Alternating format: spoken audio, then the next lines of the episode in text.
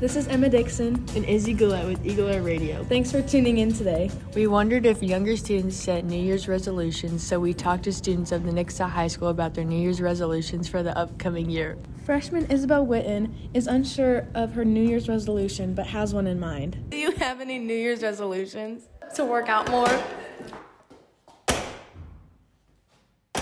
Gavin Mays has a more humorous goal for this next year. What is your New Year's resolution? become a mafia boss, How, how do you think you'll meet this goal? run the streets, What's your motivation?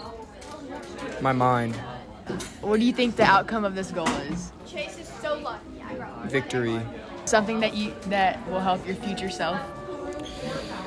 probably. Freshman Dina Bardadine hasn't thought about what's to come next year. Do you have any New Year's resolutions for 2023? Um, no. Why? Yeah. Just love life. Oh, no. No, no. Addison Bybee plans on increasing her volleyball abilities in 2023. Do you have any New Year's resolutions? Yes. What is it? Um, increase my vertical jump That's good. Why do you want to increase your vertical? because Coach Egg made fun of it. Okay, thank you.